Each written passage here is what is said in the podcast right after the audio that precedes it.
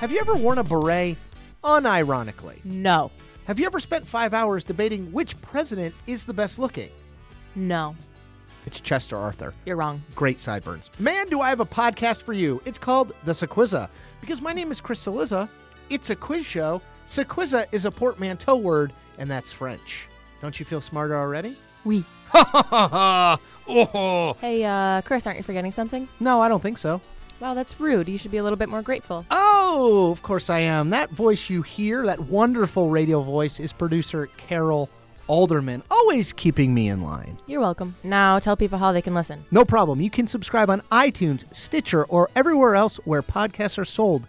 This podcast gets started September 8th, and you can follow me on Twitter at The Fix.